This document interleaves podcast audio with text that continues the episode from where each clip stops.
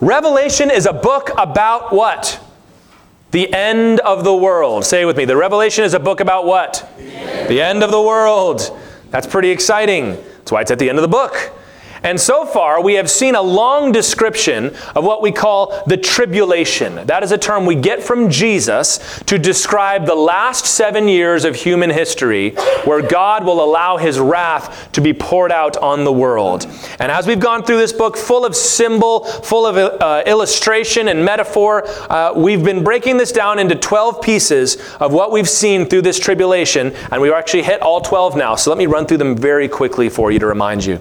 The first thing we believe what will happen is called the rapture of the church. That before these events take place, God's church will be caught up into heaven to be with Him. We are not appointed to wrath, therefore, we do not believe we will endure the wrath of God. Jesus took it on the cross for us.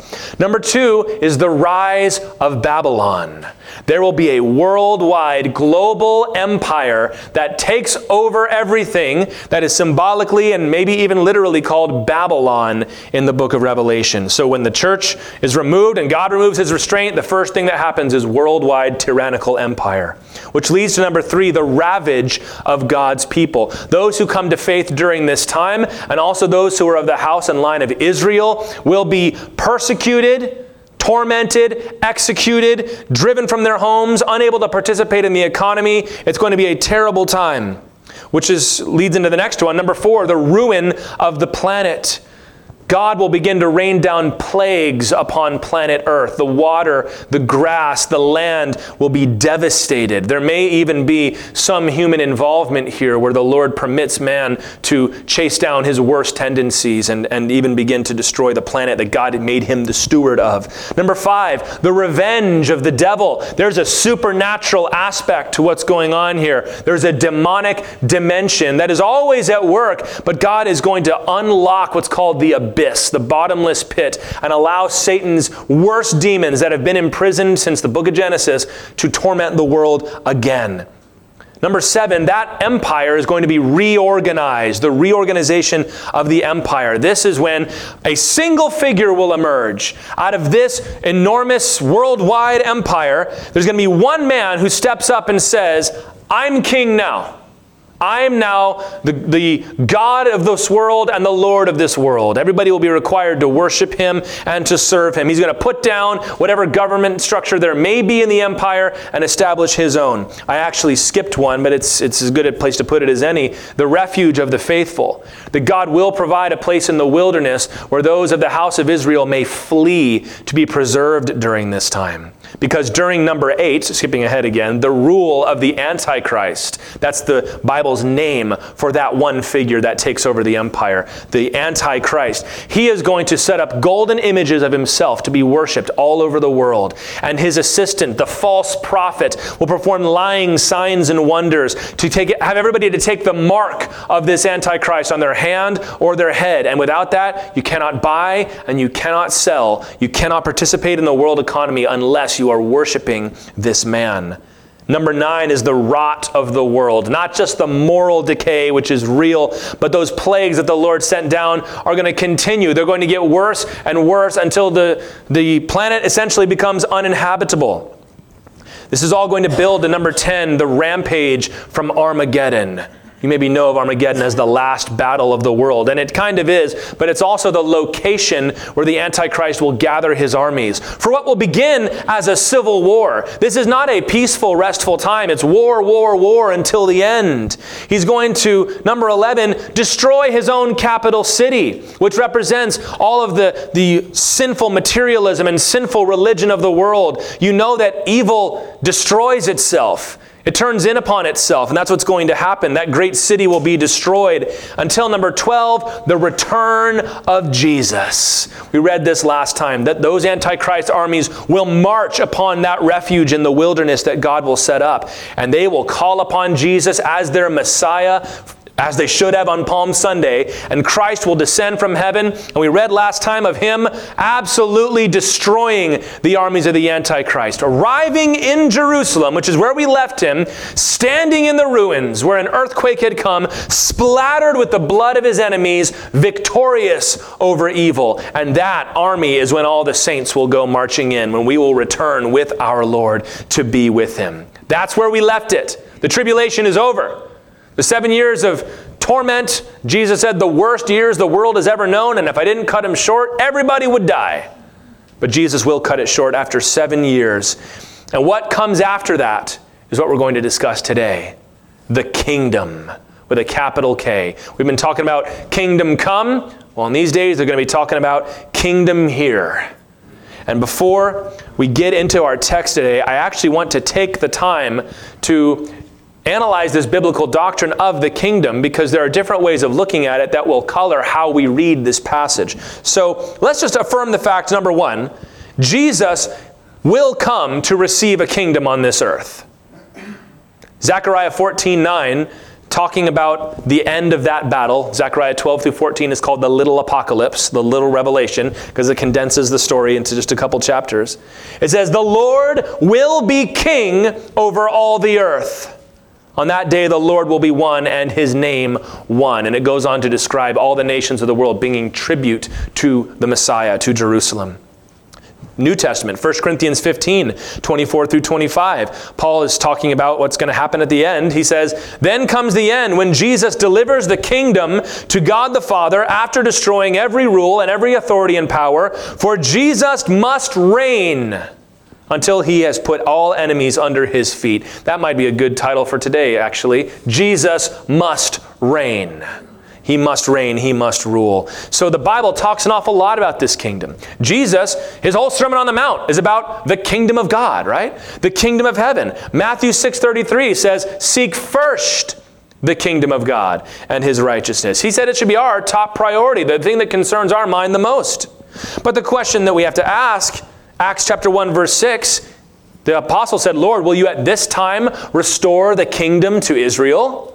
That's what they were looking for. So is it a literal kingdom like that that we're looking for? Jesus told the apostles there, he said, it is not for you to know the times or the seasons. He didn't say no. He just said, I'm not going to tell you when. But then again, in John eighteen thirty-six, Jesus said to Pontius Pilate, he said, my kingdom is not of this world, right? So you've got these two things. And Revelation chapter twenty is going to describe the kingdom of God. It's going to describe it as an earthly kingdom that's going to last for a thousand years. But the question we have is, is this a literal kingdom? Is it a spiritual kingdom? Is it both? Is there like a now aspect and a future aspect of it? Spoiler alert, yes, there is. But let's take a look at the, the different ways of interpreting Revelation chapter twenty and this idea of the kingdom. They're all revolving around this word millennium, which you know means a thousand years. So what do you do with this writing about the thousand years, the millennium? There's three options theologically. Number one is the amillennial view. That means no millennium, no thousand years. That when John talks about the thousand-year reign of Christ, this is purely symbolic. It leans into the fact that Jesus said, my kingdom is not of this world. The kingdom of God is in your midst. Statements like that. The heart is more important than flesh. And that this is just heightened language to describe the kind of life that is available to a Christian. Or perhaps of the influence that the church ought to have around the world. They'll say, Jesus may return, and there's various views on this. Some people believe Jesus will literally return. Other amillennialists don't. They believe kind of this is it, and this is going to be life forever. They say if anything else happens next, it's going to be heaven, not anything that takes place on this earth. That's the amillennial view. The next one is called postmillennial. Postmillennial. This means after the millennium or after the thousand-year reign. These people believe that the kingdom that we read about describes the church age, and that it is up to the church to bring about the kingdom. That what we're going to read in Revelation chapter twenty describes the life that you and I live, and that eventually, if we can bring about the kind of kingdom that is described, then the Lord will roll up the sky like a scroll, and we'll be able to move on into the eternal state. That once we have Christianized the globe, Jesus will return for us. And that can take a couple different ways. Some people believe that's why you get got to get out there and share the gospel as much as possible. Other people believe that's why Christians should seize the reins of power and dominate the globe so that Jesus can come back. The third option is premillennial.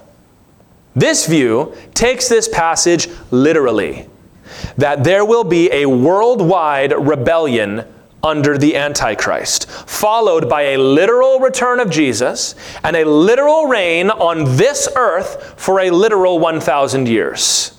That everything that we're reading about happens before this millennium. We're not waiting for the kingdom to come after it's over. That as it is written, that's what we believe. So here's what I'll say. I think amillennialism fails to appreciate, number one, the Old Testament aspect of the kingdom. If you read Isaiah, Ezekiel, Hosea, Amos, any of these guys talking about the coming kingdom, they're very plain about what the expectation is. There's even boundary lines that are given. It talks about the kinds of things that are done. And the, the amillennialist has to believe those details mean nothing. And in fact, that the Israelites were mistaken in their expectation. And it even starts, I've, I want to be careful here, but I believe it starts to edge into even the prophets didn't quite know what they were talking about. That they, they thought it was going to be literal, but it's not.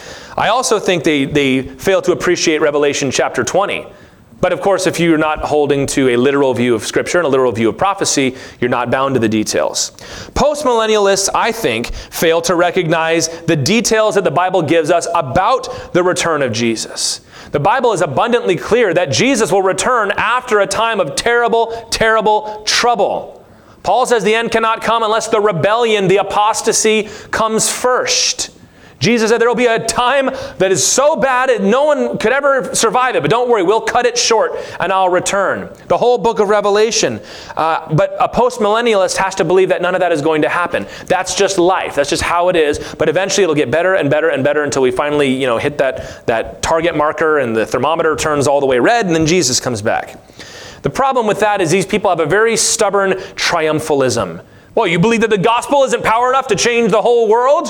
You don't believe that the church ought to be having influence over righteousness and the government and things like that? Well, I didn't say anything about that. All I said was the Bible prophesies what it's going to be like at the end. We are in this church what's called premillennialists. We believe in the pre-tribulational, premillennial rapture of the church, the return of Jesus Christ before the thousand-year reign. Because that is the plain reading of Scripture. If you were to just read this passage, not knowing all these other potential options, that's the option you would arrive at. Okay, Jesus is going to return and reign for a thousand years. That seems pretty straightforward. It is. I also believe that all the benefits you gain from the others are able to be accommodated by the premillennial view. A postmillennialist says, well, we believe that we ought to be actively sharing the gospel and trying to change the world for Jesus so that he can come back. I don't believe we have to do anything for Jesus to come back. That's in God's sovereign timing. But because he could come back at any moment, we better hustle. We better get it done. The amillennialist says things along the lines of, well, you're just, you're just looking for pie in the sky, by and by. You're just waiting for it. You, you need to live the life that you've got right now and just in, enjoy the life that you're given. Well, we believe that too, because in, if we believe in the rapture of the church, we believe that if the rapture has not taken place, then the end has not yet come. So it places us right in the middle to benefit from what these others think. And here's one more thing I'll throw out there. I said I wasn't going to say it for time's sake, but you know, here we go. Uh, If you read the, the first church history written by Eusebius, it's a great book. But if you read Eusebius, he starts talking about the various church fathers. He talks about the various uh, beliefs that people had. And he starts talking about a guy named Papias. If you've ever bought a, a collection of maybe the oldest, sometimes they're called the apostolic fathers' writings, guys like Clement and Ignatius, Papias has some letters in there. He's one of like the second generation of Christian leaders and teachers. And Eusebius is writing about him. He says, Papias was a direct disciple of John. So we really like what Papias had to say, except for one thing. Papias believes in this silly idea that Jesus Christ is going to literally reign on the earth for a literal one thousand years. They called it chiliasm back then, from the Latin word for thousand, chiliasm. But he says, but poor Papias didn't realize that a couple hundred years after his death, the Roman Empire would become Christian, and that's what Jesus was prophesying. Therefore, we don't need Jesus to return anymore. Things are already looking pretty good. Well, that did not age very well, did it? That statement kind of aged like milk, didn't it? It also tells us that one of the men that we know for sure who learned under John, who wrote the book of Revelation, was dogged in his insistence that John intended this to be read as a literal thousand-year reign of Christ. So this is how we're going to continue to read this. Is the kingdom spiritual? Yes, it is. Because everywhere Jesus is ruling and reigning in your life and in mine, you can say that's the kingdom. But we are still groaning and longing and waiting for the fulfillment, the consummation of the kingdom of God. We believe that Revelation gives us a loose narrative. It cycles and it circles in certain places, but it tells us these seven years of trouble followed by a thousand years of the kingdom. So that's enough out of me. Let's read this now. Revelation twenty, verses one through three. The last thing we saw was the birds being gorged with the flesh of Jesus' slain enemies. Then I saw an angel coming down from heaven. And y'all like to paint. Would you paint this for me, please?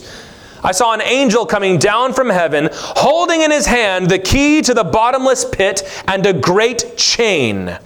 And he seized the dragon, that ancient serpent who is the devil and Satan, and bound him for a thousand years, and threw him into the pit, and shut it, and sealed it over him, so that he might deceive the nations, might not deceive the nations any longer until the thousand years were ended. After that, he must be released for a little while. So we saw the Antichrist and the false prophet thrown into hell, thrown into the lake of fire. And maybe we wondered, what about the third member of that malignant trinity? What about Satan? What about the dragon? Well, Satan is bound with a chain and the abyss. Remember the abyss that was opened earlier and all the demonic locusts came out? It's God's demon prison at the center of the earth. Opens it up, hog ties Satan, and throws him down into the bottomless pit and locks the door. That's a pretty cool image, isn't it? That's amazing. What's going to happen for these thousand years? God intends to let the world see what life is actually like with Jesus as king, without any deceiving or tempting influence from Satan. How about that? To live for a thousand years where not only is Jesus king, Satan is nowhere to be found. He's sealed up. He's bound beneath the earth. And there is no reason in this text to spiritualize these thousand years. Some folks say, well, a thousand is just a round number that means a long time. No, it's a real number that means a hundred times ten. It's a thousand years. Well, we know numbers are symbolic. So, God can't use symbolic numbers? How long did they wander in the wilderness for? forty years. That's a number of judgment, because God was trying to prove judgment. So why not have it just be a thousand years, an actual millennium? Satan will be bound. Now, there are those that say, you know, amillennialists and so on, that'll say, hey, we're living in the millennial kingdom right now. This is the kingdom of God. You're living it. You're experiencing it. Stop waiting for something to happen. This is it. I can see the sour look on a few of your faces. Really? This is God's kingdom? Can you honestly say to me that Satan is bound right now? Well, yeah, he can't touch the, he can't touch the Christian soul. That's not what it says. Didn't say you can't touch your soul. What does the Bible say? We do not wrestle against flesh and blood, but against principalities and powers and angels and demons of right of the kingdom of darkness. The god of this world, Satan says, has blind, or the Bible says has blinded their eyes. We are struggling against Satan. He's not bound. We're looking forward to that to happen. This is a test for the righteous nations of the world, because that is who is going to populate this kingdom. I hope we all get a front row seat to watching the dragon, the seven-headed dragon, get tied up. You know, get his seven heads zip-tied real good and drop him into the, to the, the abyss. And the righteous nations will be welcomed, will be welcomed into God's kingdom. This is the, from Matthew twenty-five. Jesus describes this, and he says when he comes, he's going to separate the nations like a shepherd separates the sheep and the goats. And all the goats were thrown away into everlasting fire. But what about the righteous? Matthew twenty-five thirty-four, the king will say to those on his right, "Come, you who are blessed by my Father, inherit the kingdom prepared for you from the foundation of the world."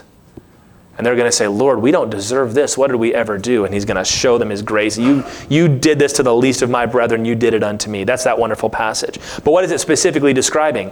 Entrance into the kingdom. There will be people who survive the tribulation, obviously. There will be those that survive the tribulation, righteous and unrighteous. And the righteous, as it says in Matthew twenty-five, will be invited to inhabit, repopulate, and fill up God's new world, because Satan will be tied up for a thousand years. Let's keep reading, verse four. Then I saw thrones, and seated on them were those to whom the authority to judge was committed. Also, I saw the souls of those who had been beheaded for the testimony of Jesus and for the word of God, and those who had not worshipped the beast or its image and had not received its mark on their foreheads or their hands. They came to life, and underline it, reigned with Christ for a thousand years. That's in your Bible. The rest of the dead did not come to life until the thousand years were ended. This is the first resurrection. Blessed and holy is the one who shares in the first resurrection. Over the such, the second death has no power, but they will be priests of God and of Christ, and they will reign with him for a thousand years. So John sees thrones, which is symbolic of the establishment of the government of the kingdom. Isaiah nine says the government will be upon his shoulders. Well, here it is. The thrones. Yes, as we read in Revelation nineteen, Jesus Christ will rule as the sole King of Kings for a thousand years from his capital city of Jerusalem. But the believers and the tribulation martyrs are going to come to life and rule and reign with him. That sounds so blasphemous if I came up with it. But I didn't. It's not only here in your Bible, it's all over your Bible. Second Timothy two verse twelve says, if we endure, we will also reign with him.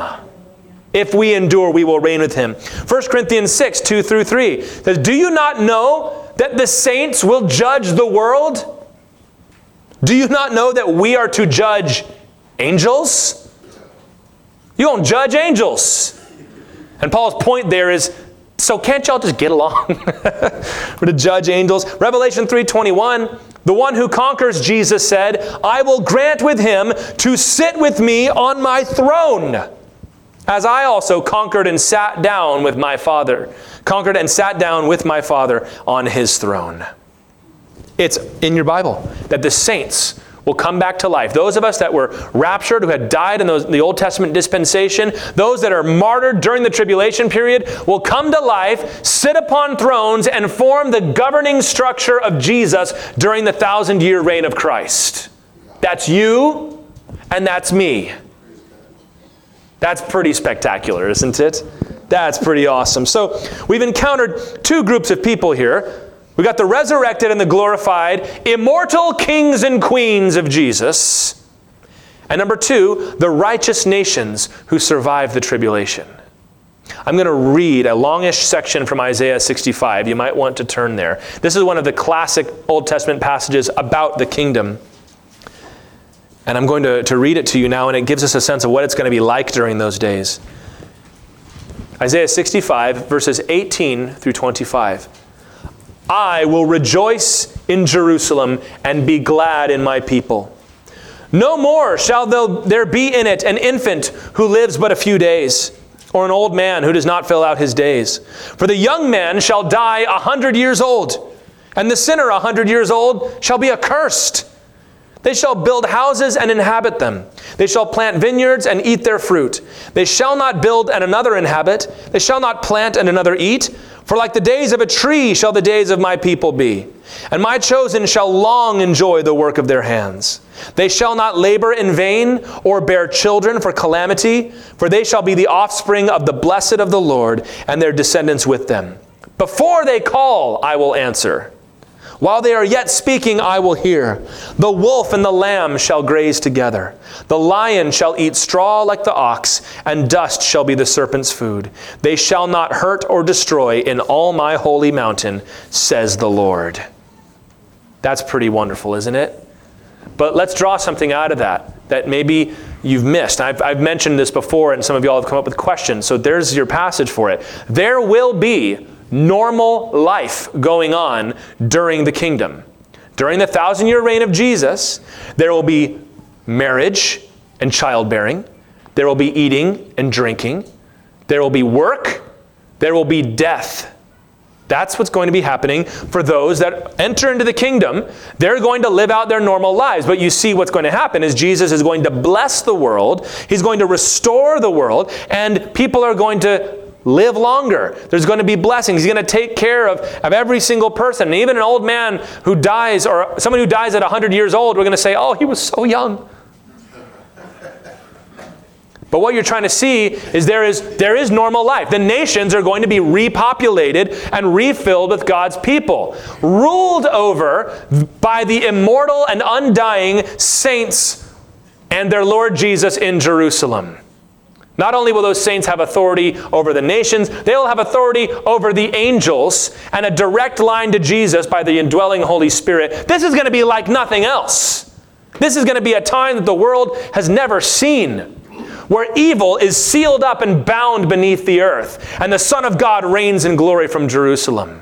People are going about living their lives in a golden age of humanity, and the risen, resurrected, and glorified saints are their kings and queens. This is one thing for us to remember. You read the book of Genesis. Before the flood came, Peter tells us, the world that then existed perished. You read Genesis, the first chapters, you go, this is so strange. It's nothing like what we have today. Yeah, the Lord deliberately destroyed that in judgment. He bound up a bunch of demons beneath the earth, the worst of the worst. And that began what we call now normal life. Men's lifespan went down. We were allowed to eat uh, animals. Rain fell from the sky rather than coming up from the earth. That's going to happen again, where earth is going to be totally different. Li- normal life as we know it is going to be like a, a legend out of the distant past. And there's going to be kids who are born, and we're going to say, you know, it used to be that uh, everybody died, and we used to vote for our rulers. And they said, nuh-uh. No, Jesus was in heaven, and, and that evil devil below the ground was just running around tempting everybody. That must have been horrible. Jesus up in heaven and not on the earth?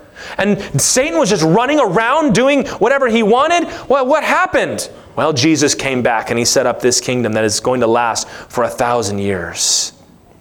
Zechariah fourteen eight says that there will be rivers that go out of Jerusalem that will heal the land, one to one sea and one to the other. Because remember, the seas are going to be turned to blood. Whatever that means, whether that's literal blood, whether that's pollution, radiation, doesn't matter. It's going to be healed by our Lord Jesus Christ. And if he's able to make fish in the in the net of the worst fisherman in the world, Simon Peter, he can refill the he can refill the oceans with fish too, can't he? The world is going to be restored. Righteousness will be enforced. And how will it be enforced? With a rod of iron. That means sin will not be tolerated. And who's going to be the enforcer of that, the executioner of that? It's you. You and me. When we find out that this person struck his wife yesterday, dragged before us. Well, we'll show leniency and mercy. Nope, nope. Righteousness will be enforced with a rod of iron. This person stole from his neighbor. All right, eye for an eye, tooth for tooth.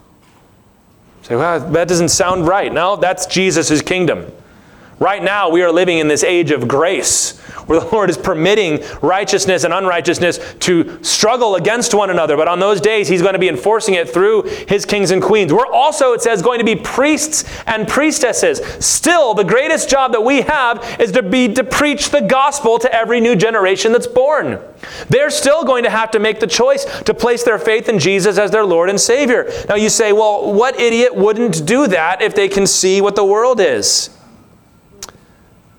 Well, you'd be surprised about humanity's ability to get used to things. Look at verse seven. And when the thousand years are ended, Satan will be released from his prison.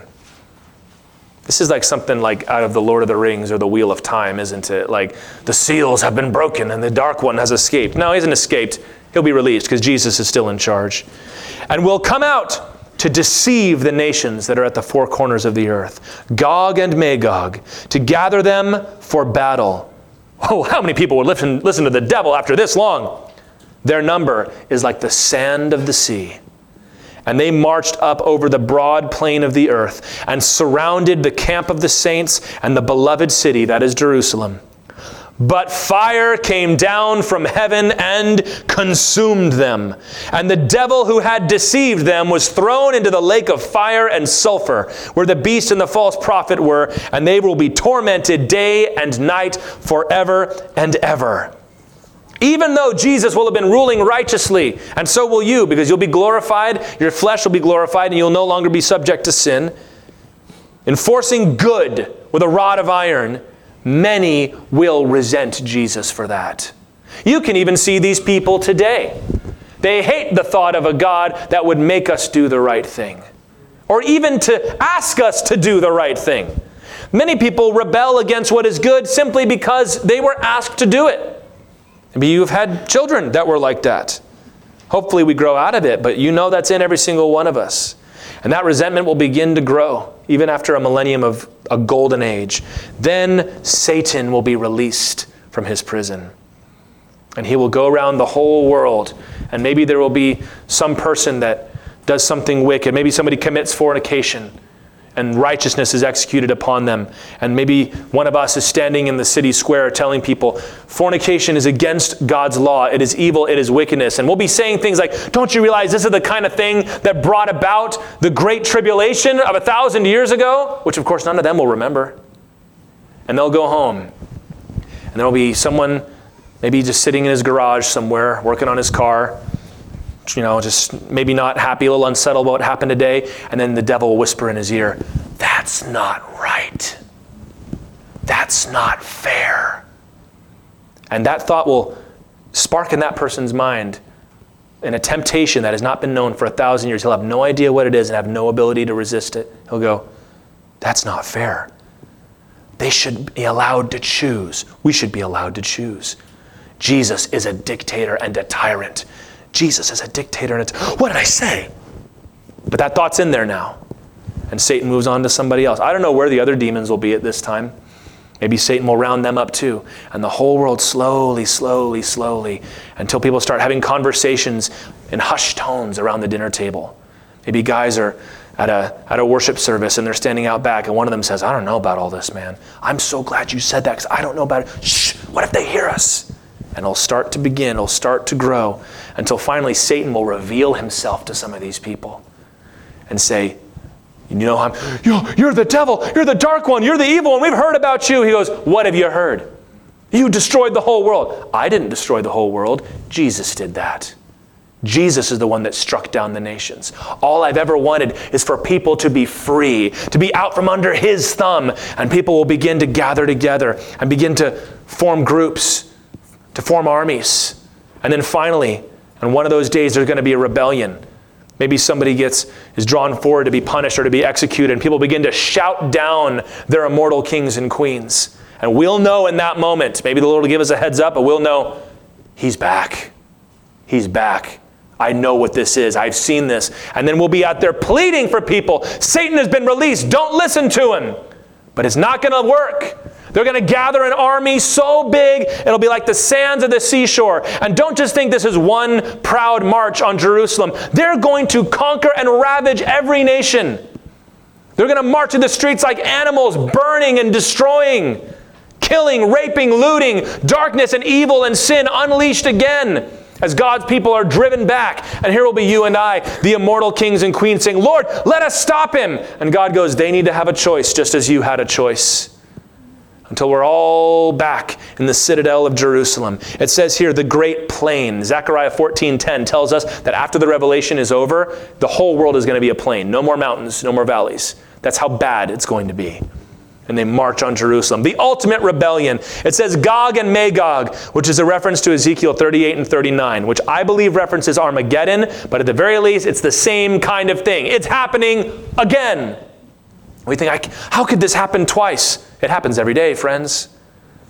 Until they've surrounded Jesus' shining city of Jerusalem, the holy city. And then there will come Satan, probably riding some mockery of Jesus' white horse, and stand up and say, you've lost, Messiah. You've lost, Savior. All the world has gone after me, and we're come to take your city. We're not going to stand for it. You either let all these people die, or we march on your city and you go. Just get out of here. We're tired of you. And there will be all of God's faithful people holed up in the city of Jerusalem, probably scared to death at the sand of the seashore army outside, led by this evil person that they thought was gone forever. But then what happens? Is Jesus threatened by Satan? You and I will know what's going to happen. We'll be breaking our hearts, but we know it's going to come. And Jesus, I, I imagine, would take his place on the wall and point his finger down at Lucifer, the bright morning star that fell from heaven like lightning and now is called that serpent of old, that seven-headed dragon, and said, "Enough of you, enough of your rebellion. I am King of kings, Lord of lords. I paid for these people's souls with my blood, and your time is over." And then fire will descend from heaven and consume that army, consume that devil. And not only that, it'll consume heaven and earth and space and everything that exists. It'll all blow. It'll all catch fire. The final conflagration. Second Peter three verse ten says, "The day of the Lord will come like a thief, and then the heavens will pass away with a roar. And the heavenly bodies will be burned up and dissolved, and the earth and the works that are done on it will be exposed." Fire will come down from heaven and destroy the land around Jerusalem. The earth will burn. The fire will move out into space. Mars will catch fire. Venus, Mercury, our own sun, will then explode. The fire will spread out until every corner of the galaxy has burned with a fervent heat. That's the moment when Satan will join his evil cronies in the eternal lake of fire to burn forever. That's when Satan gets cast into hell, and true and righteous are your judgments, O Lord. It can't come a moment too soon, to my mind, to see that, that pretender sent to the place where he belongs. Can I remind y'all, Satan is not king of hell. Hell is Satan's final destination. That's where he's going to end up. No different than the pettiest sinner that he used to look down upon. It's a hard thing and a sober thing to consider that people prefer darkness to light, but they do. Well, if God would just give us a perfect environment, what about Adam and Eve? Well, that didn't count. More people, if I had a chance, the whole world will be given that chance. And they'll throw it back in Jesus' face. But Jesus will never be defeated. So imagine this. We're, I mean, we're talking in cosmic terms now. All of creation has burned up. What's left? Verse eleven, "Then I saw a great white throne, and him who was seated on it.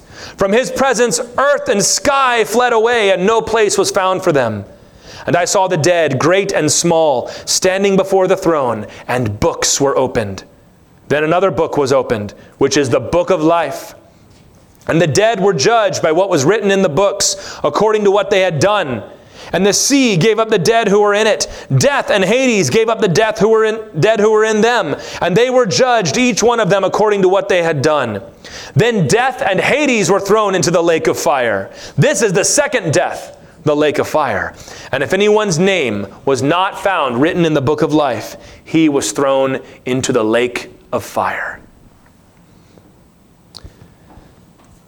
Verse eleven shows us that the only thing that is left in all of creation is the throne room of God.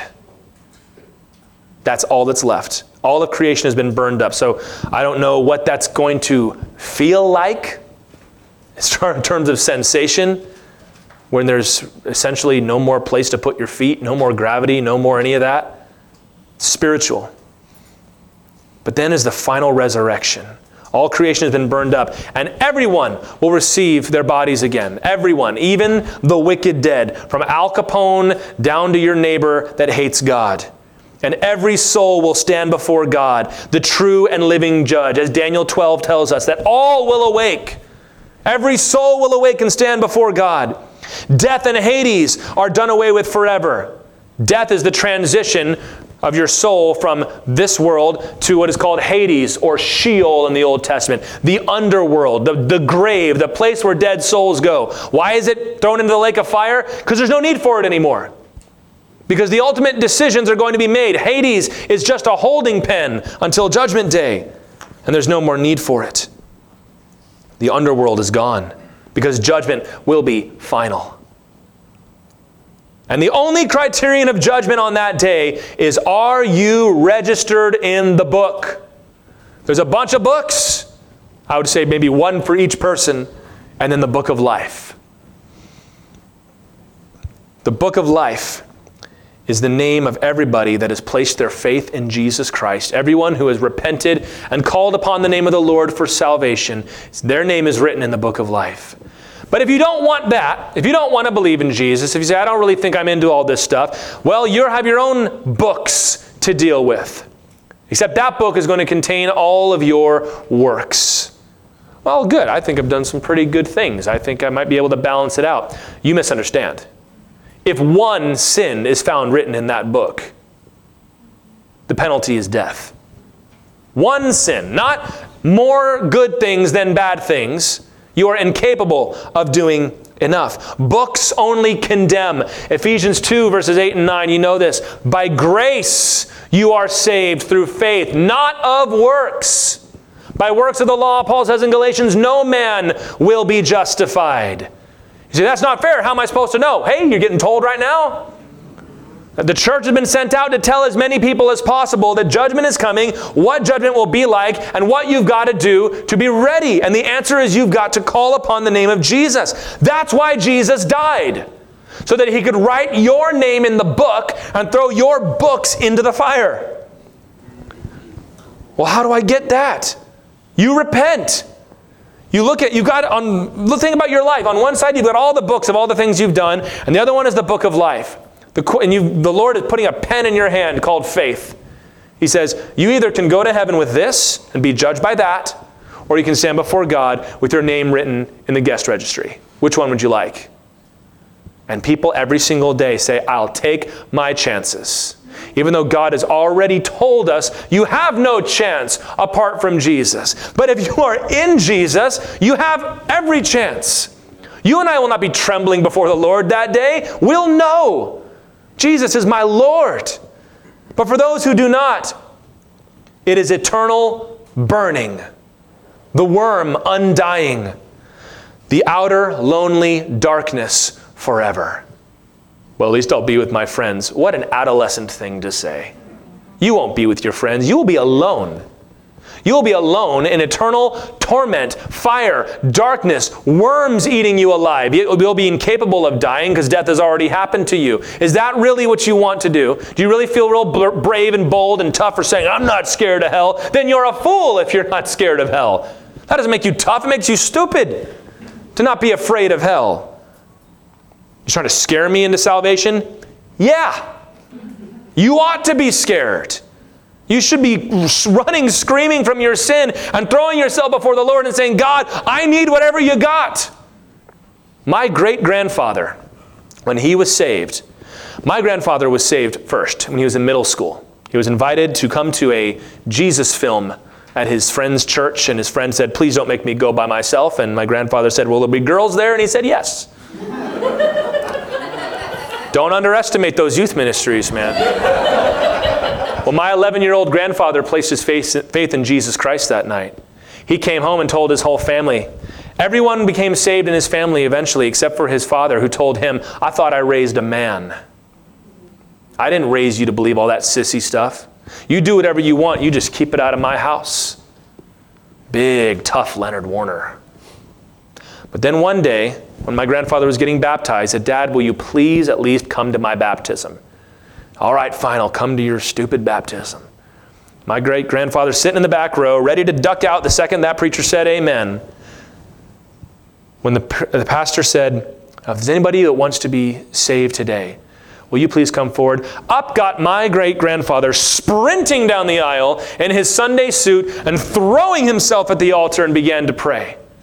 And my great, my grandfather was so excited, but he's kind of embarrassed too. Because like, he just, Dad, you just kind of got up and ran in the middle of your ties flapping in the breeze. And so what was that about? And my, my great-grandpa Leonard, he said, I was so afraid that I would die before I got to the front and got a chance to repent of my sins. And I knew what a sinner I was, that if I didn't get down there, I didn't have a chance. That's what it means when the Bible says, flee the wrath to come. Flee the wrath to come.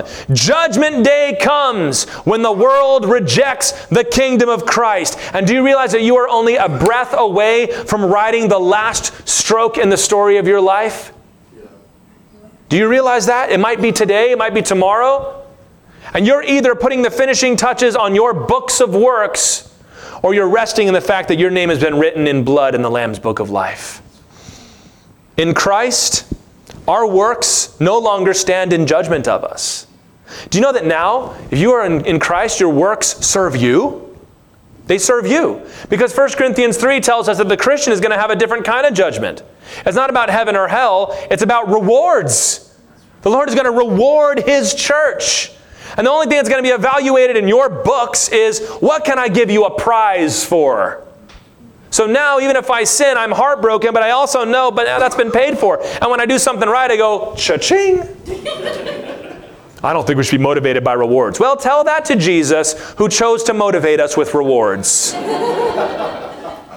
Listen, friends, I would, I want to warn you away from hell. I do. If you're not a saved, if you're not a believer, you've never placed your faith in Jesus Christ, I'm warning you that hell is real and it's your destination.